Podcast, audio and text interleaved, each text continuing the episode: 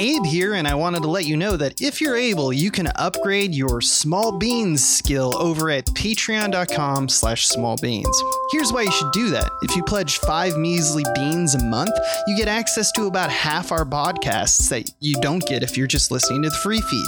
Shows include Star Trek The Next Futurama, Spiel Boys, like Razor Blade Pie, and bonus episodes of I'll Show You Mine if you show me yours. Not to mention bonus content, including info and updates on the movie we're making, Papa Bear. Hey, where's all the reasons to not subscribe to Patreon? I can't find them. Anyway, back to the show.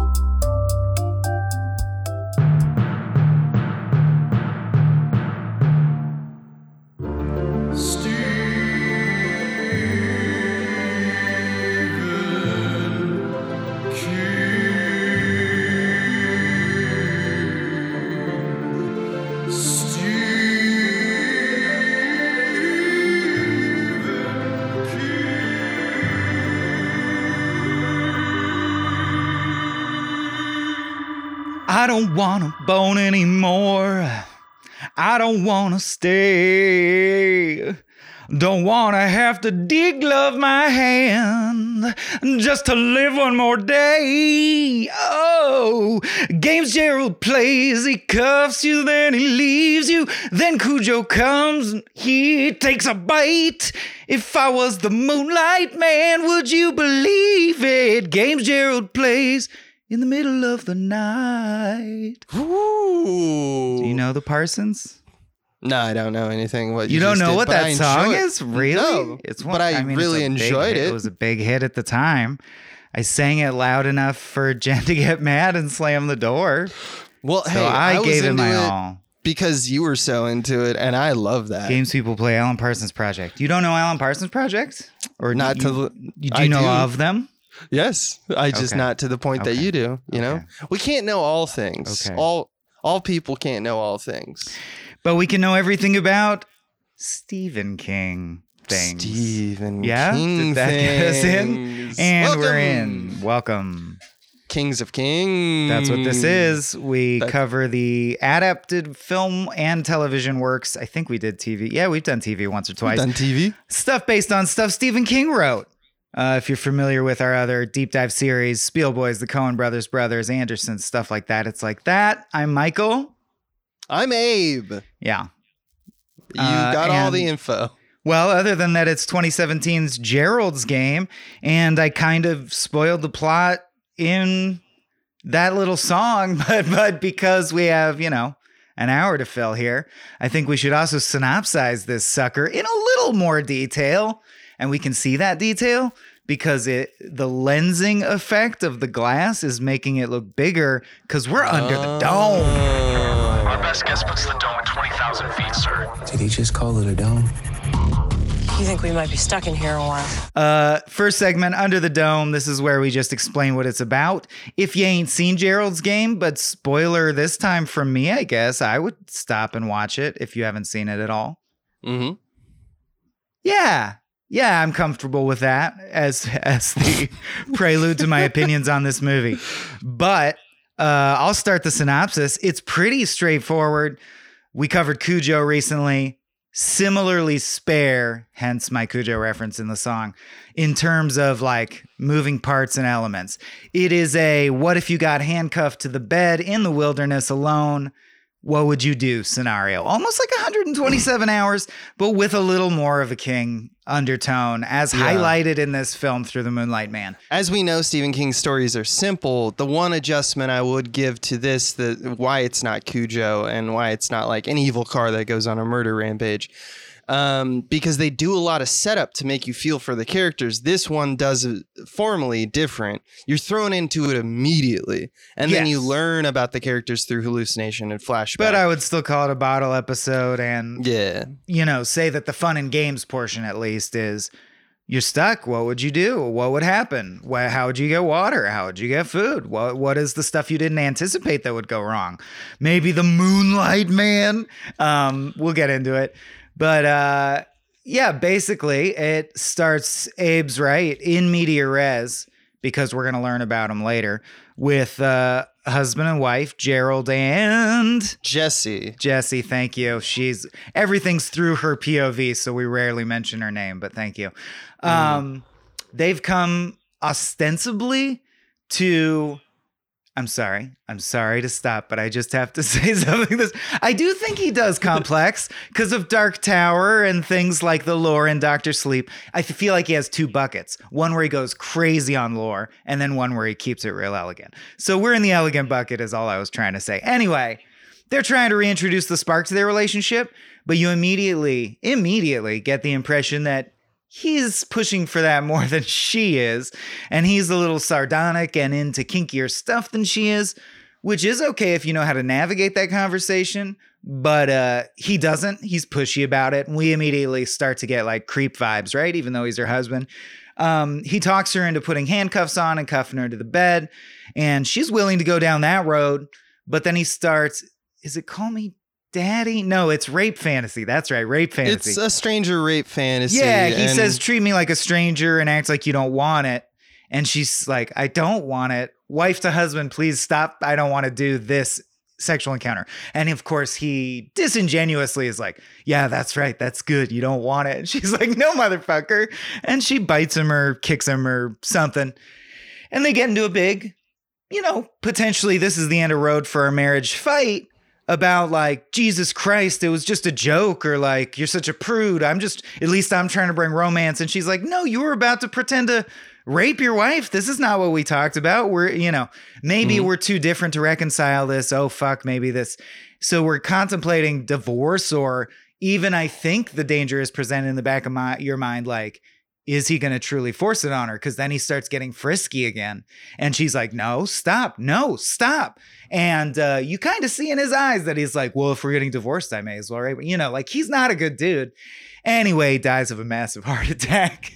Um, right and on Carla on top of her. Yeah, yeah, yeah, Yeah. yeah. So, Abe, yeah, you take the next leg. There's a few things that happened before what you were talking about. One is that they saw a dog on the way in, a mangy dog Oh, yeah, picking at a dead possum, uh, and they kind of discuss. They're like, "Man, that thing must be hungry," and and you know Jesse's instinct is to feed the animal.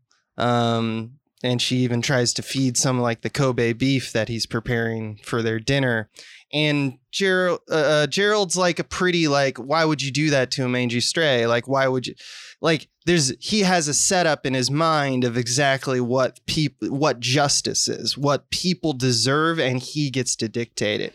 And that becomes important later because of the nuances of like why they're unhappy. Um, so the dog comes in after you know Gerald fucking dies, and uh, I think this is the stuff that Flanagan is really good at because like she calls out for her friends. And we like if you dissect the sequence of like how it's constructed of like, all right, this is this is just the the approach. This is our first glimpse of hope, perhaps. And then he immediately deflates it with like the soft pitter patter of the dog's feet.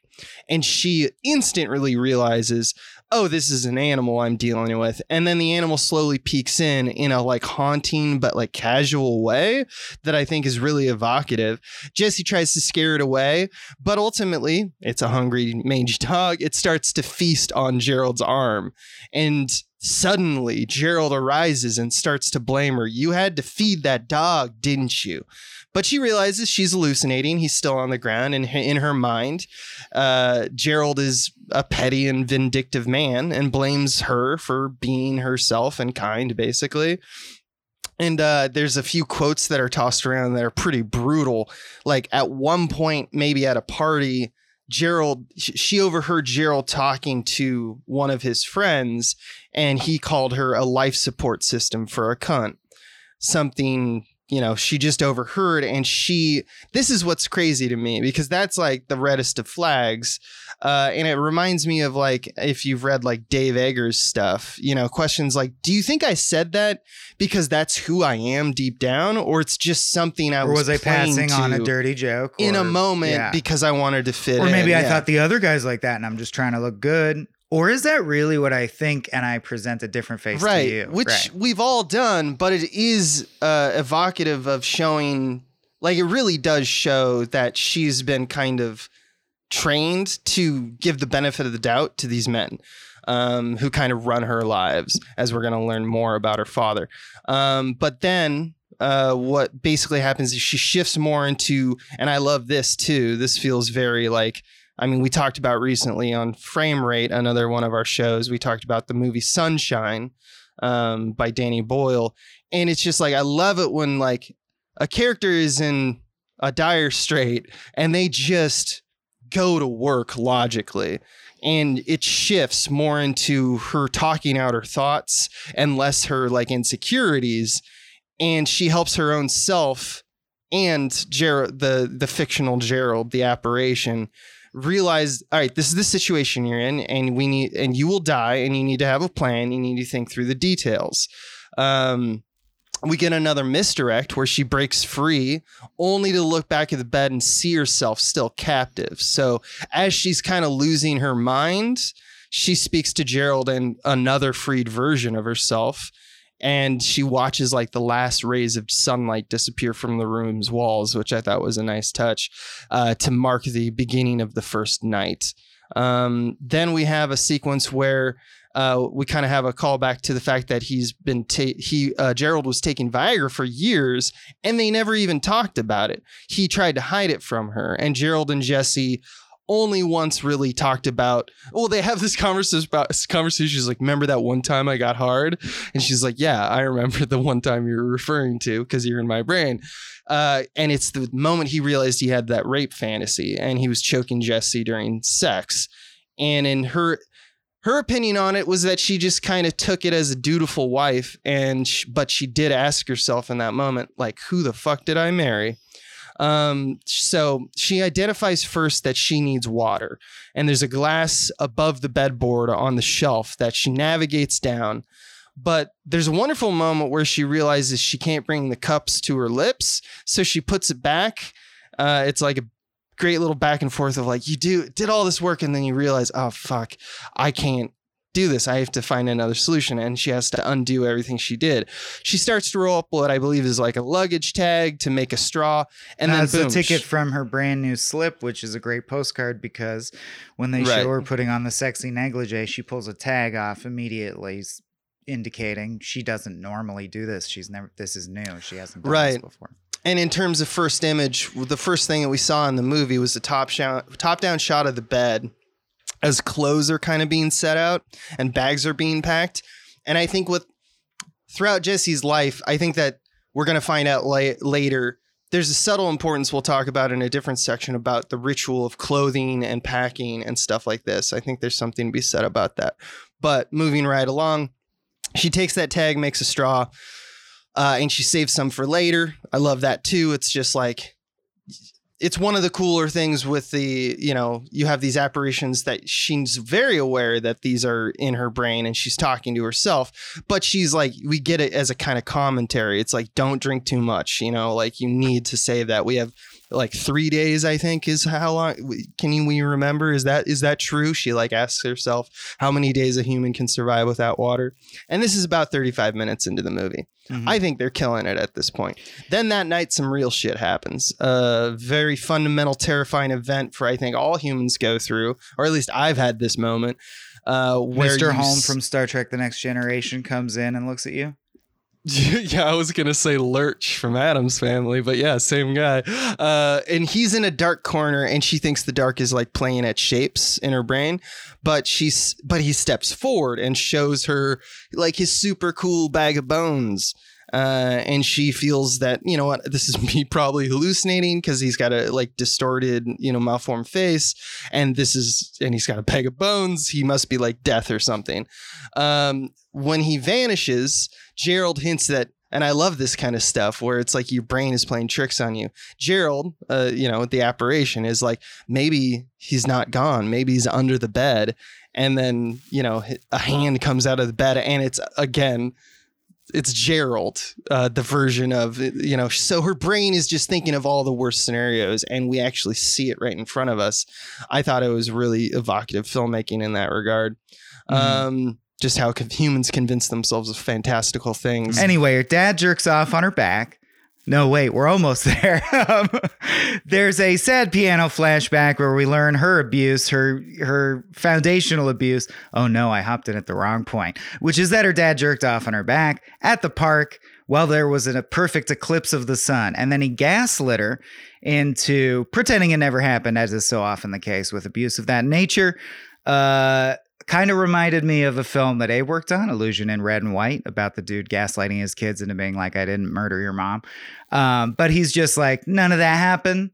I didn't touch you. You have to do that for the rest of your life or it's going to be a problem, right? So we have this recurring motif of she keeps secrets for men. She doesn't confront men about the sexual things that they do wrong. It makes her feel, uh, you know, an ingrained sense of self-loathing and failure and she's wrestling that as she literally fights for survival from just the elements the elements sorry uh gerald vision gerald uh, well, wait, I'm sorry. I forgot that she wakes up to the a creepy vision of a guy licking her feet, and then it's just the dog. Uh, I think we have a thing with that right now. Because have you seen Talk to Me yet? Uh, no. There's a very notable sucking on the toes scene in that, like a zombie sucking on your toes. But anyway, Ger- Gerald's back. He says, uh, You know, that guy's real. He wasn't a vision. He's going to come and take your bones and your wedding ring. That's what he does. He's like a killer who claims bones. And she's like, But you're not real. So why would I believe you? All of this is my brain spiraling and spiraling. And yet I still have to survive. Um, she re she flashes back again. That's right. We get a little arc in the past. She relives the night that she got so upset about the abuse and the inability to like tell her mom or tell any authority figure that she crushed a glass in her hand and uh like cut her hand up. And her brain vision of her, I believe, is like, why would you think of that? Why are you thinking of that? You know, uh, if you've seen Black Phone, it's kind of that vibe recently, uh, where they're trying to help her. Some are trying to help her, some are her inner abuser. You know, if you're familiar with Bart's work, some are inner critics, some are cheerleaders, but one is like, that's a clue, that's a clue. And she realizes something that I wish she didn't realize, which is that um, leads to, I think, the most notable scene for most folks. She realizes if she just like cuts up her wrist skin and turns her hand inside out, she can get out of the handcuff. Which I guess, I mean, that's really what 127 hours is about, right? Like It's when really it comes down to it, what are you going to do? You got to cut the thing off that's caught. That's what foxes and bear traps hand. do. Yeah, I, lo- I had Yeah. to look away a little bit. Me too. Yeah, yeah, yeah. So notoriously gory. Degloves her own hand, basically turns it inside out and like has to pull through the bone to get the final thing out. And her hand is like ruined, right? Um, but she does escape. Uh, she gets her cell phone, but it's dead. She picks up the handcuff key with her ruined hand because her other hand is still in the cuff, which I love. That reminded me of like Blue Ruin, where you're like, that's such a simple problem that sucks so hard. You're like, well, I still got to use this hand, the fucked hand. I got to use it right now. Um, so that probably hurt. Uh, and then, oh no, I'm lost. Do you want to take us to the end? Uh, yeah. So she gets out of the house, drinks some water, wraps her hand up with uh, some pads, passes out. She wakes up, dog's biting her. She looks at her half-eaten husband, and we get another visit from the Moonlight Man. That's right, that's she gives him uh, her wedding ring for his bag of bones, and gets in the car and drives away. Is in and out of consciousness, sees visions of the Moonlight Man in the back seat, says goodbye to Gerald, thinks she's back on the day of the eclipse uh, where she she was abused, uh, and it all culminates in her crashing her car. Neighbors find her and save her. Seventeen months, or not seventeen months later, uh, a few months later, Jesse writes to her twelve-year-old self a letter, like a diary. Um, she basically used Gerald's life insurance to build a foundation for victims of sexual abuse and how she kind of still sees at times at night uh, the Moonlight Man as a figment of her imagination as Very part of the trauma. ending. Yeah. Yeah. And I think most importantly, how she feigned amnesia to avoid painful questions about the two day period where she was stuck in the bed. Uh, she didn't tell the press exactly what happened. She just said, I don't Right. remember it. But the Moonlight Man is now definitively real. And Like then the she world, finds out yeah. six months later that some dude in the area was breaking into cemeteries and taking bones and body parts and and then ultimately escalated to killing and eating people, stuff like that. and having sex with the dead, uh, notably male uh, corpses. Um, So, so I guess he was there to bone Gerald while she slept. Maybe. Yeah, she, I think that's what the implication. And he was uh so she and she's like, I guess I was lucky. He didn't want me. Uh, but it turns out he yeah, he was real. He had a pituitary like imbalance that missapens his face, and it's clear the Moonlight Man was very much real. And she reflects all that in her kind of illusions. Uh, she knows now that the dog, the man, the cuffs, and the eclipse were all real events from her past and uh, you know more recently uh, and so she kind of frees herself of denial of the real events and the final scene is she goes to the trial of the moonlight man who's been caught as you mentioned and she just approaches him in open court and the film kind of cuts together these terrible men in her life as it edits you know like at first you see lurch and then you see you know uh, brian greenwood and then you, you know Gerald. you see And henry then you see dad, bad dad. yeah, yeah. bad dad. And she uh she just she just looks him straight in the eye and says, "You're so much smaller than I remember." And having triumphed over denial and Ends on support of these joke. lies, Yeah. Can you believe she it? walks down the street towards a new eclipse. and they all clapped. First, we have to hop over the thing, right? We got to do the we got to do the crew. Shall we hop over the thing then? Well, I anticipate. I mean, you said before we rolled that it would be a light one, and it's light for me. But let's do it. Let's do our due diligence. Traipse through the boneyard, as the Gamefully guys say in screenplay, and meet the skeleton crew. Something in the mist! Shut the doors! Shut the doors! Woo! This is where we talk about the people that made the movie. Any real behind the scenes information. Uh, I will say, Abe, this had some of the least interesting trivia or facts about it ever. I think Yeah. because Flanagan, the director and writer, I believe, uh, really knows his shit.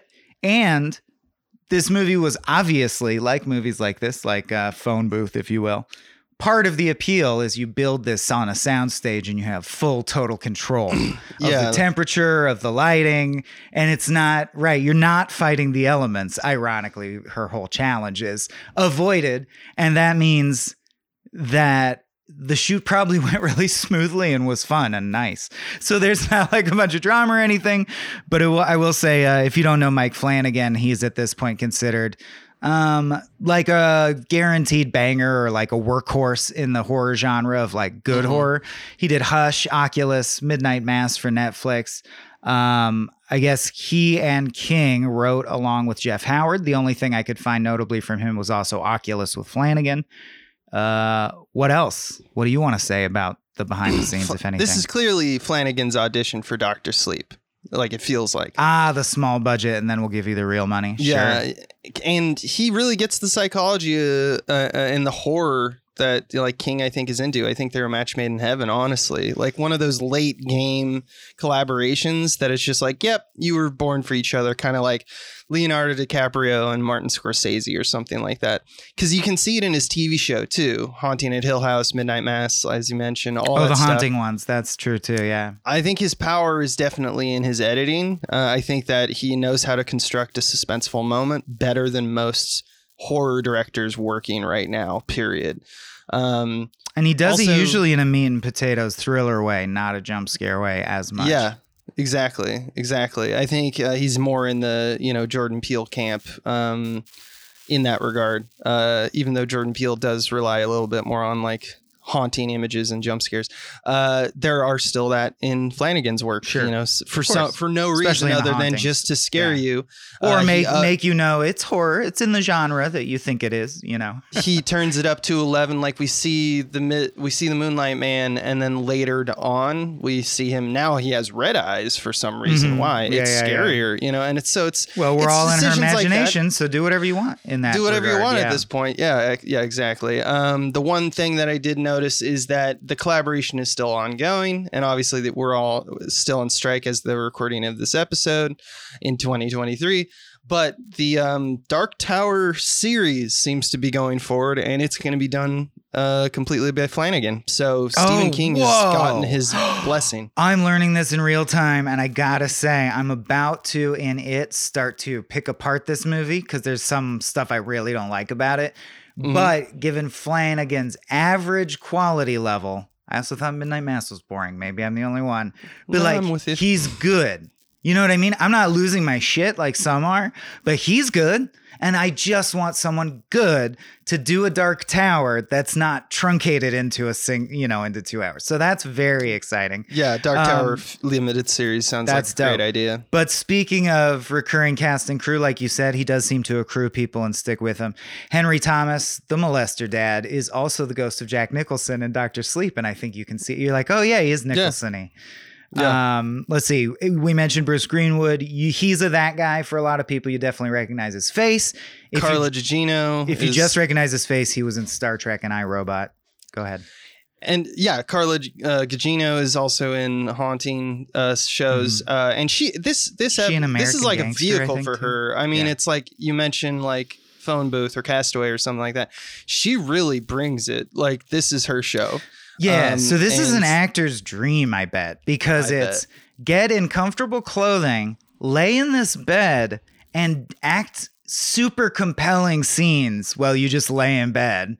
Then go chill, get some lunch, come back, act your heart out, do your killer monologue. It's all about you, baby. You are the show. And at the end, you're a hero and you triumph. Like, what a joy yeah. to work on as an actor, for real. Comfort is huge. Uh, I feel like we should get into the nitty gritty of like more of the Okay. themes and the Uh, scene work and stuff. then I just want to note because then we'll stop talking about Dark Tower that they did throw in a Dark Tower reference. He says yeah. all things serve the beam, uh, Which is I out of think place, that's weird. pretty dumb in that I'm all I'm okay with meta references and shit, but there's nothing else like that in the whole movie other than the Like- book she throws says midnight mass on it and then he made that show but like don't do that.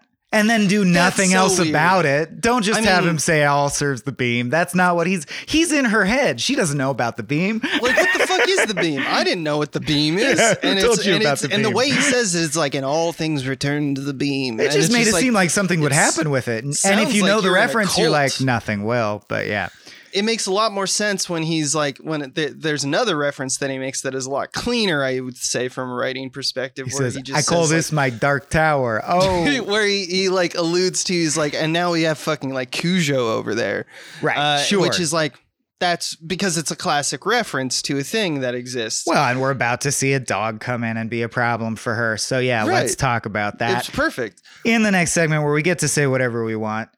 It. Bill, if you'll come with me, you'll float too. You'll float too. You'll float too. And this is it.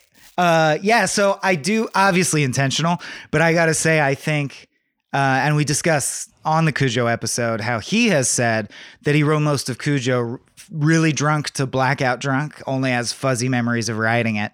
And I don't think that's true of Gerald's game, but I didn't look into if he was snowblind or drunk like or what drug he was on. right? Sometimes he's sober. It's hard to know with him.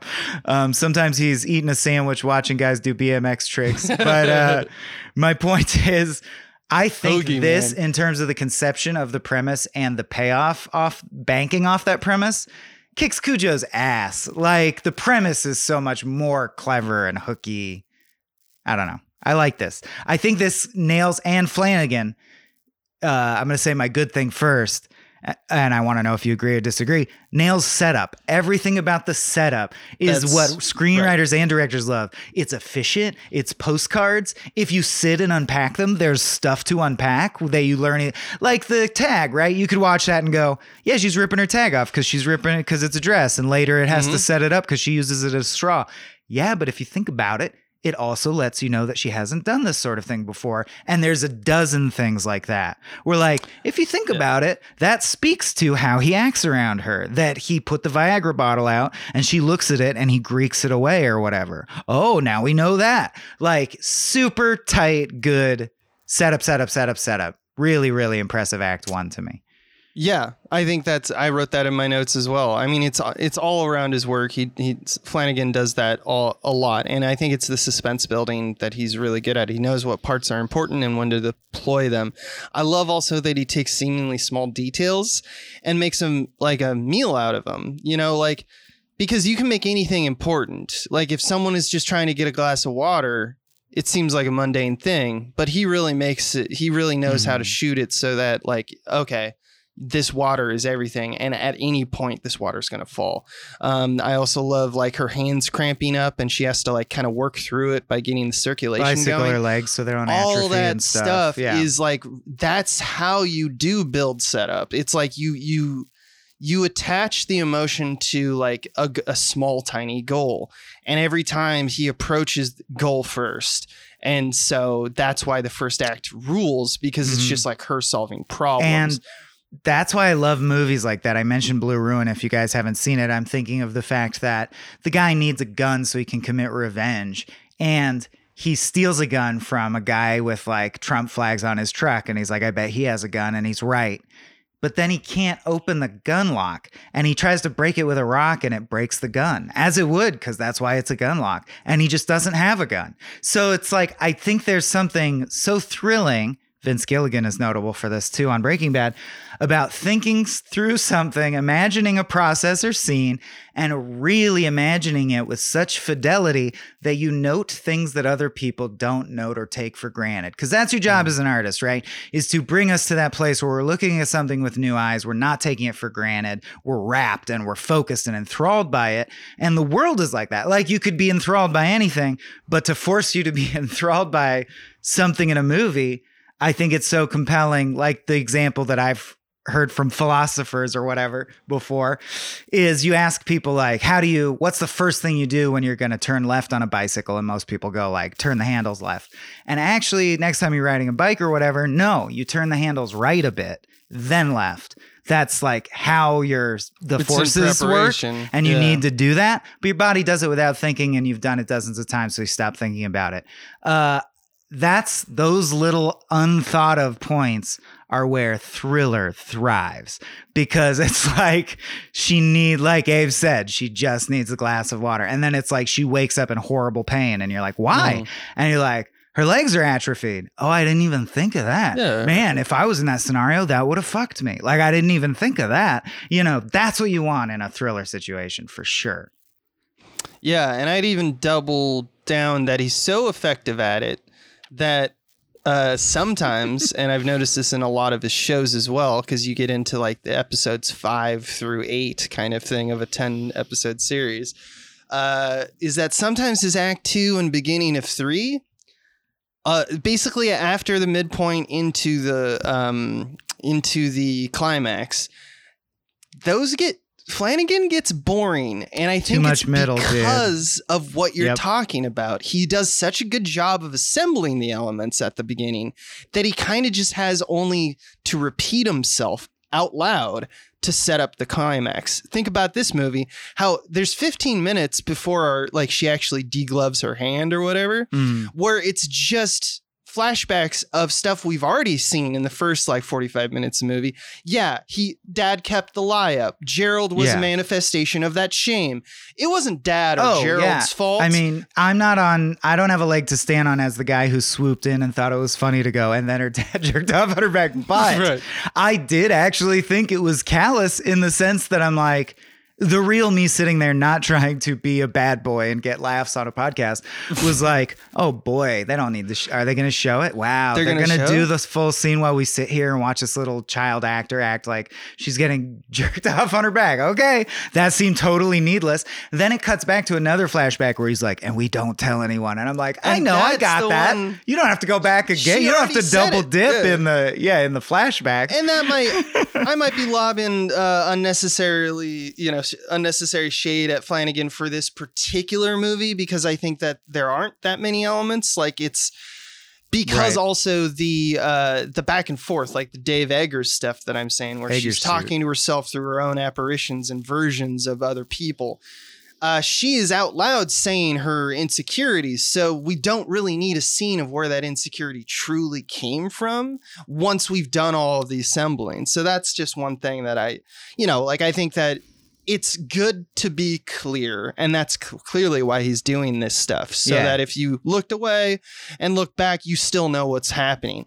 But it's like you could have taken that 15 minutes and developed so much more because you're like, because, but the story probably just doesn't have it. Like the book doesn't just have, you know, new scenes for him to cover. So maybe I'm wrong about that. I haven't read the book, but it does just Mhm. feel like we don't pe feel the epiphany in the way that epiphany is usually felt.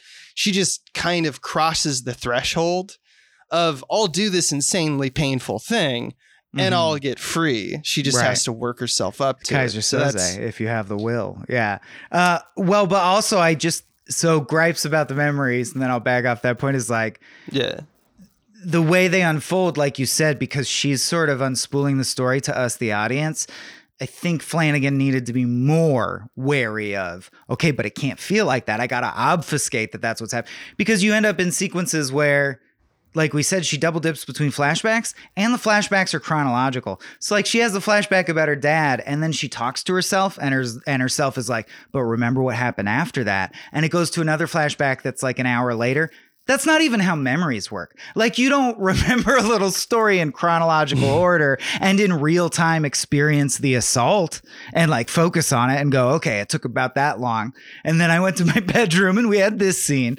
Like, it just starts to get, and like the fact that I understand panic, I understand, I've, I haven't, well, I got lost in the woods when I was young and I did worry about dying, which reminds me of another Stephen King story, The Girl Who Loved Tom Gordon, another one where she interacts with her interior self and it's much tighter.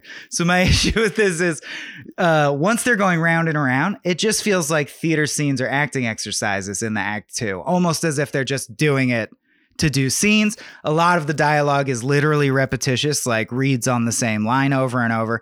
And you can do all these arguments about how that's how internal monologue works. But my overarching argument is that this all starts like the scene after the dog comes in and like her head she literally goes like it's almost afternoon so you're telling me she got handcuffed realized she's in a really fucked situation within six hours she is completely psychotically dissociated to the point that a man comes into her bedroom and she can't tell if it's reality or delusion it's only been half a day like the mind does not splinter like that That could have been I don't navigated. A, no, yeah, It's right. odd Uh, to they, me. They could have. They could have made the water a bigger deal, and then like you know, then just give like, her okay, another day, one now. more day in there. Yeah, Yeah. to yeah to get But exhausted. you know, I think they wanted to get to the you know the the, The meat and stuff. potatoes. Yeah, you know, the bread and butter of the of which is the show. survival stuff, and all the survival stuff hits hard for me. Yeah, Yeah, thrilling. Felt like I- seeing Jurassic Park at certain points. but like as we said, we're lobbing some stuff at at this Mm-hmm. uh, amazing setup, and in general, I just think that the um the device of having you talk to yourself and tell yourself uh, openly your own insecurities and kind of have with it the kind of ellipses of like oh and she thinks this about herself not like i'm being told by this person. No she knows that she's hallucinating. It's a great i, I think that's a great device And sometimes Uh, Gerald represents Gerald as he was, some or even as she sees him. Sometimes Gerald represents like tough love Gerald, who she actually appreciated. You know, like sometimes he's on her side, sometimes he's not. So Mm-hmm. both of the fa- visions of her and Gerald are even multifaceted or multiple versions Yeah, of and- themselves. it's very good Which is Um, also really underscores the theme of we are all multiple versions of ourselves, right? And she's going to finally choose to be the brave one that's a badass that can handle all the toxicity in her life and emerge victorious. And it Mhm. took this to make her do that. So really, thank you, men, right? It- like if he hadn't put her in this situation, uh, I, I walked myself into a corner. Speaking of men, I though, mean, I gotta say, similar thing. similar themes for my money. I just watched it. Way more effective than men, and I like Garland more than Flanagan. Normally, yeah yeah. I don't know That's if you agree. Well, I, I thought men had, don't. of course, a shocking conclusion, but I thought the first two acts were just like a, yeah, whatever. I liked men. Okay, But anyway. right. Um but we are talking about something about like what the like now we're getting in more of the themes of the Themes, movie right. and uh and there's something I I have a huge problem with this movie, but before I get into that, I did want I want to talk kind of a preface of like my issue with it deals with the kind of black white morality that um that this kind of sets up.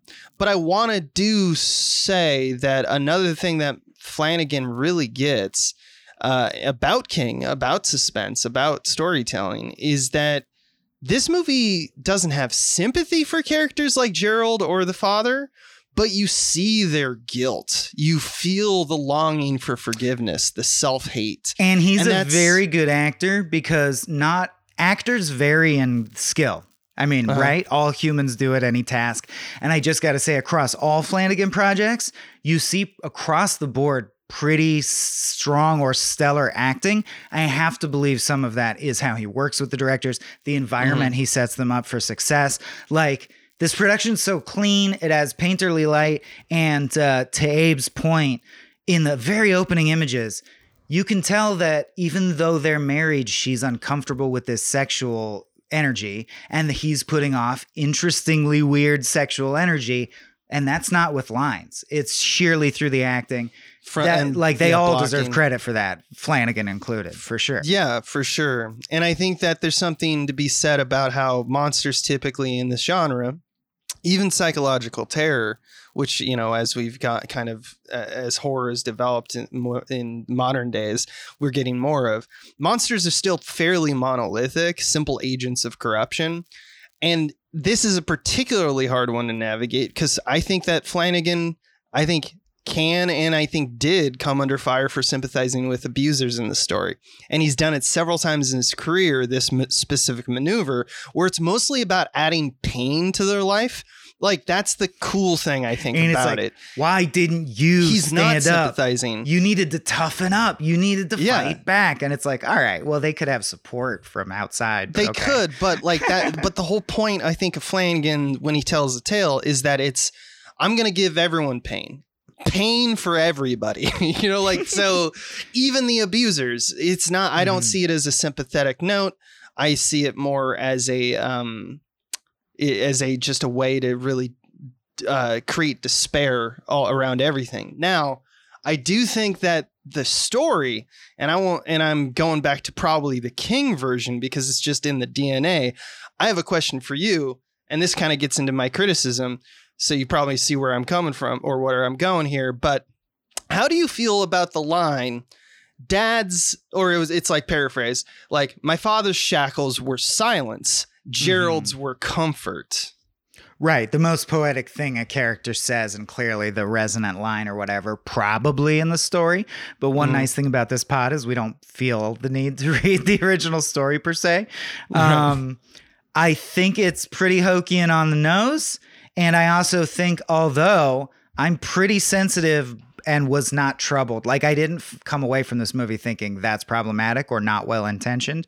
Shame Right. on thee. But as you draw attention to it, I'm like, yeah, that's reductive and dismissive of the experience. And it's also taking it from the male perspective. And I think that all, all speaks to the ultimate problem with stories like this that we're kind of growing out of, but there's a pushback, blah, blah, blah, right? Which is that ultimately, and I know it's a spectrum and all cases have to be considered, but in a pretty Right. clear ca- case like this, where it's like, this is a story of female empowerment, as evidenced by the fact that she uses menstruation pads to survive her trauma. Like, if that's Right. not a symbol, I don't know, right? So King is going, girl power, triumphance. Did you see the descent? Yeah, she was badass. Ripley, fuck yeah, girls. And it's like, then Mhm. let a woman write and direct the movie. So, and ultimately, that's what people said about men as well, right? All right, Alex Garland, you could write any other story. Let a woman write this story. And I think that's fair in these cases. And the line you're talking about comes off forced and kind of tone deaf because there weren't enough women on the project, probably.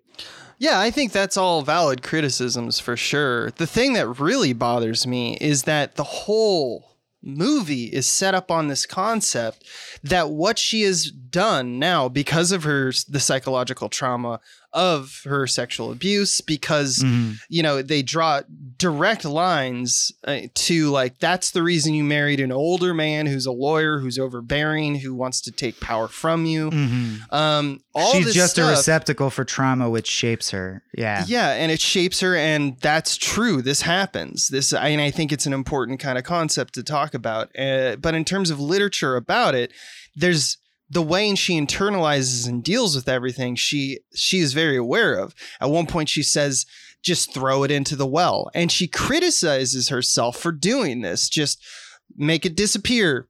Bottle it up, get rid of it, and that's why you never talk about anything to anyone. I'm not going to tell my husband about my sexual abuse and the sexual abuse in my past because I'm that's that's for me. That goes into the And well. now I won't tell anyone else about how my husband is getting weirder and weirder as we age. yeah. Exactly. And so when she's saying dad's shackles were silence, Gerald's were comfort, I don't feel the change that she is gone through. Well, she also just the second beat is not even justified. We've not seen that she feels that comfort equals security, or that Yeah. she feels uh, that money insulates you from harm. Like that hasn't that work wasn't even done. Right. And in the end, another notable point, and maybe I'm just missing the point and someone in Mm-hmm. the comments pointed out, but when she's in the kind of epilogue, she discusses about how she like writing her diary to her 12 year old Yeah, or yeah, a letter yeah. to her 12 year old self.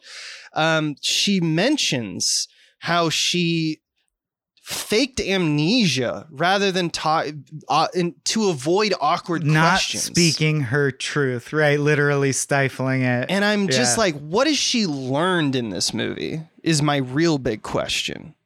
It's she mainly learned yeah, anything about that she has a high endurance check. You know, like just that she yeah. can take a lot of pain and survive things. And she's very she's self-reflective in a way she's More no, confident She hasn't than been. she was. Right. Uh, there are She's- definite. She has had a makeover. She's had a glow up. Right. She she she is now she had this moment to reflect on her past more. and she's like I used to think that that thing didn't exist that moment of trauma Right. I now know it exists just like the moonlight man now all this is metaphor for her journey through navigating that trauma it's weird to me that this movie says one of the parts of the solution is kind of bottle it up and throw it down the well And it's well, it's kind of Um, like Whiplash, right? Is a really upset me fundamentally when I came away from that true. movie going, I know it's intentionally vague, but is this motherfucker saying it's good to be so mean to people that they improve? Fuck that. That's so cruel. No. You know, Yeah. and then it's like it well, he's putting it on the table. He wants you to think about it. And that I think it's a similar thing here.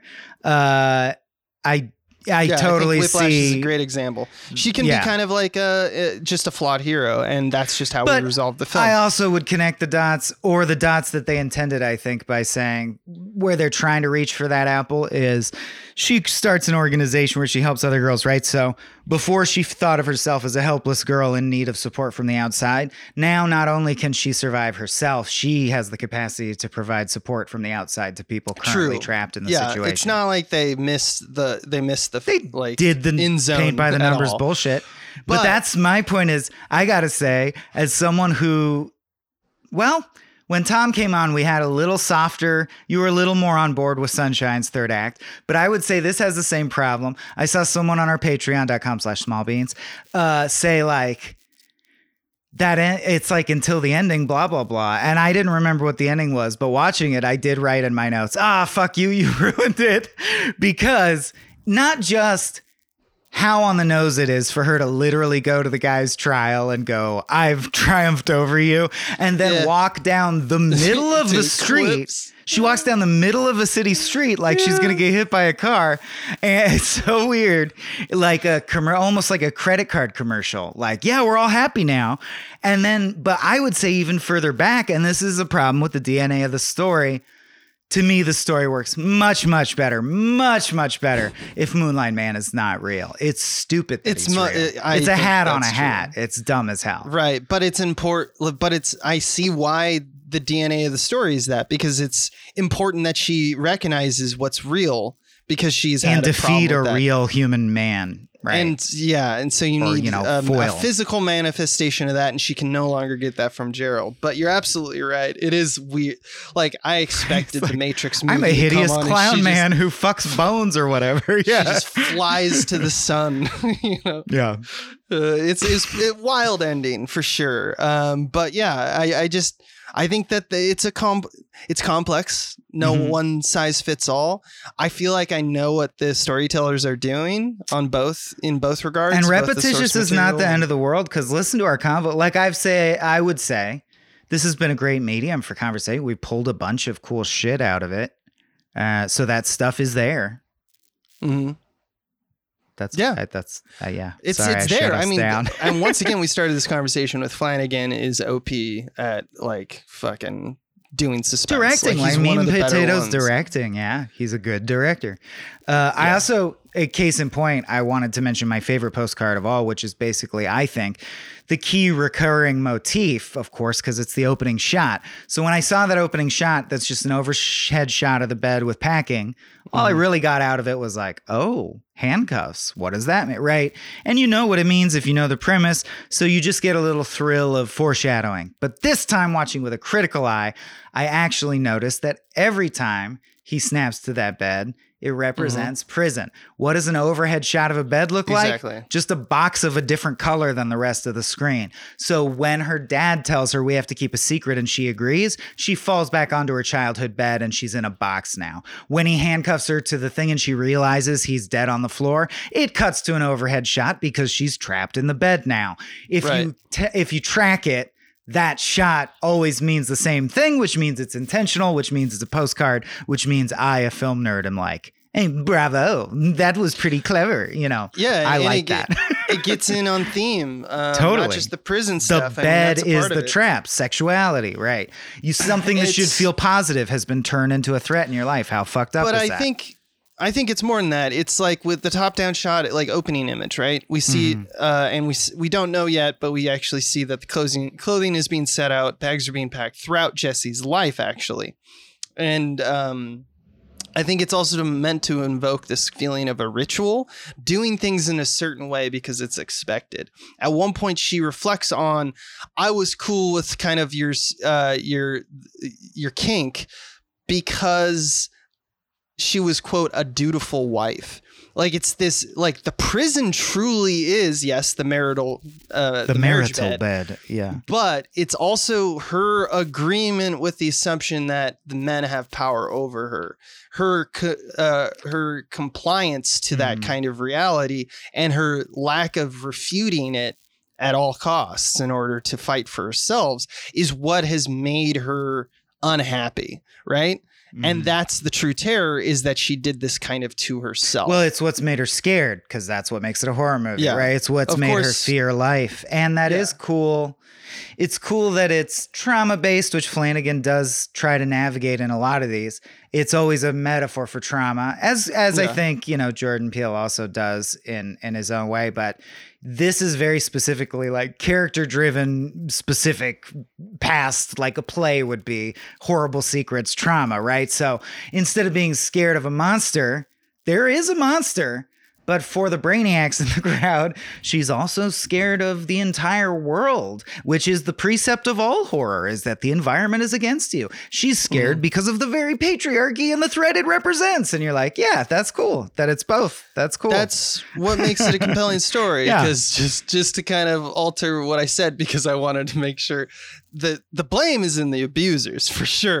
but right, what I mean right. to say is that she made the prison herself. Is that like she's refused the call time and time again? That's what we do with her. this dame's asking for Uh, that's what we do with storytelling in the act one. Yeah. Uh, and that's why I feel like it feels unresolved because there's no refutation of the call. There's no uh, epiphany that she has really that makes me go, wow, she is, she's not allowing that, like, that dangerous form of thinking that allowed her to get here. She's not dispelling that at all.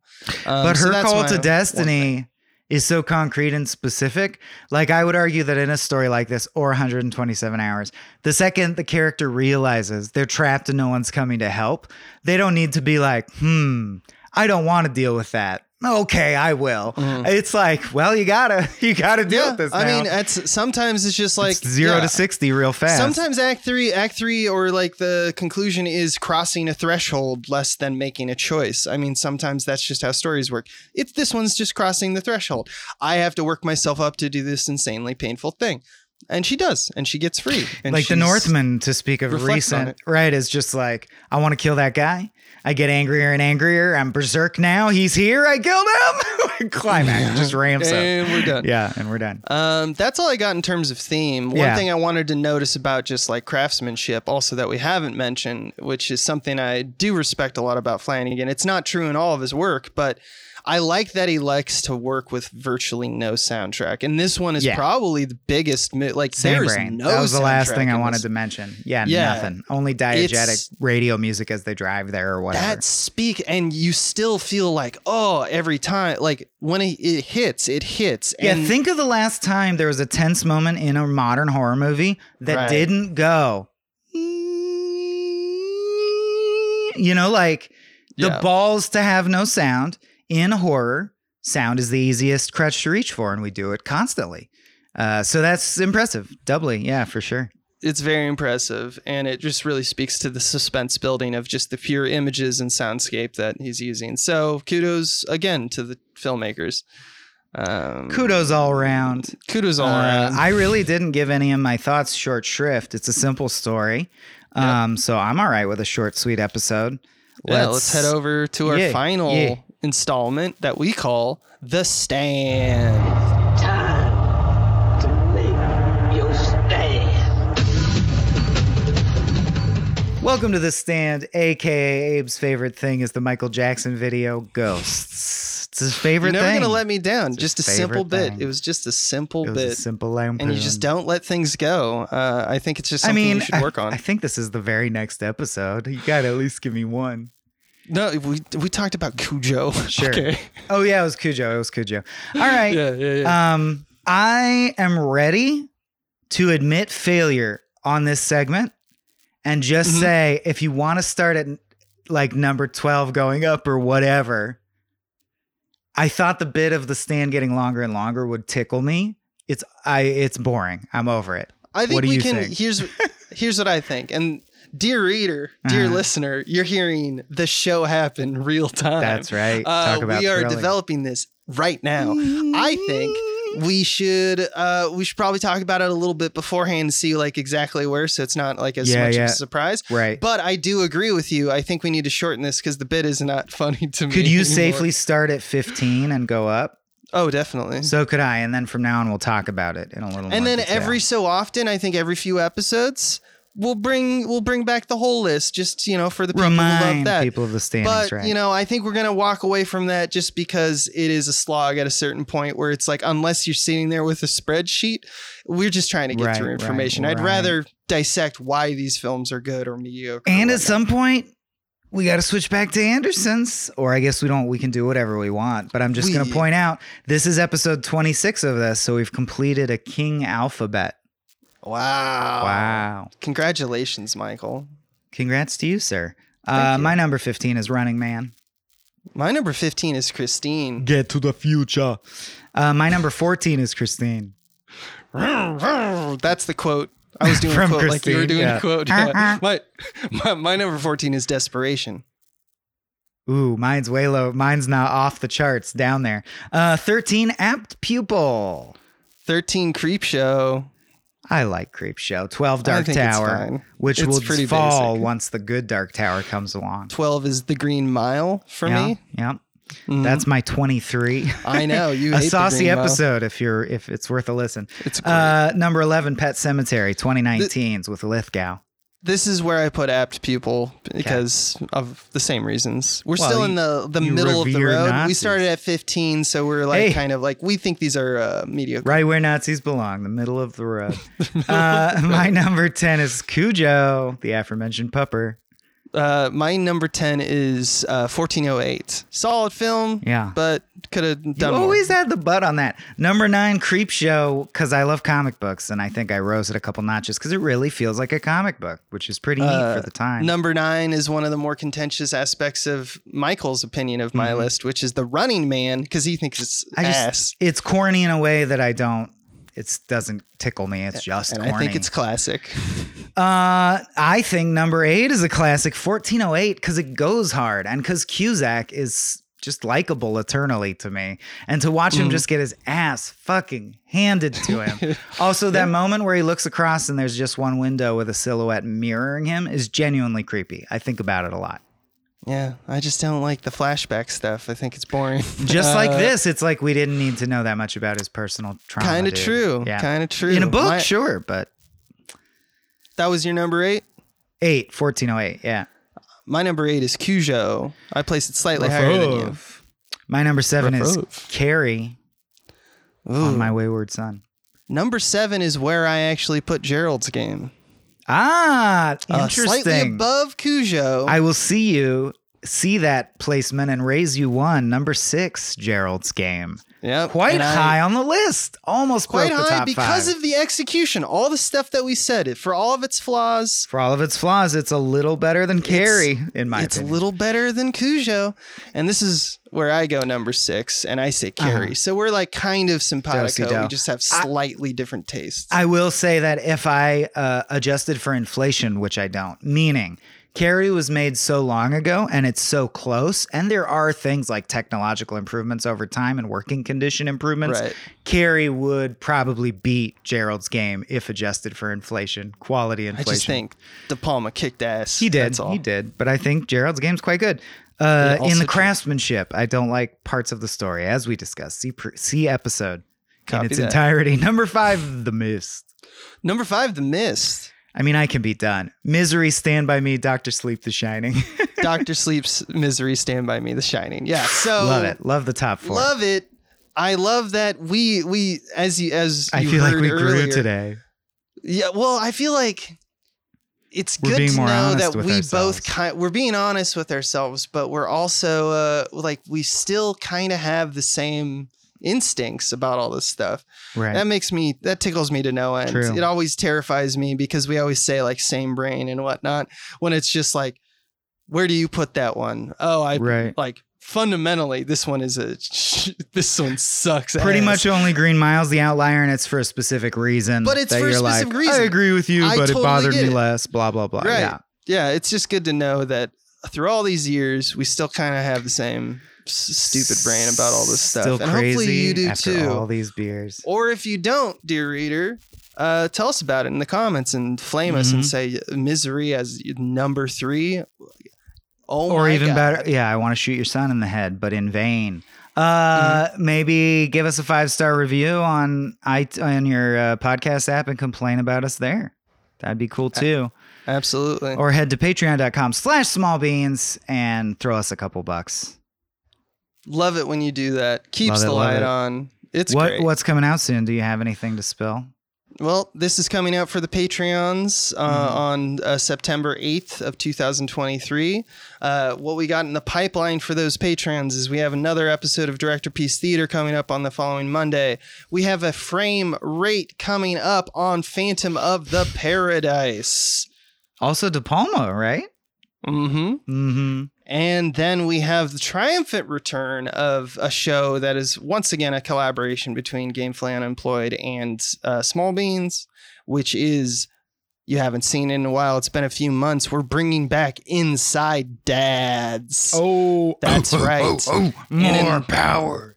And in future episodes, please keep listening. We'll tell you what movies to watch because we got another volley of four coming.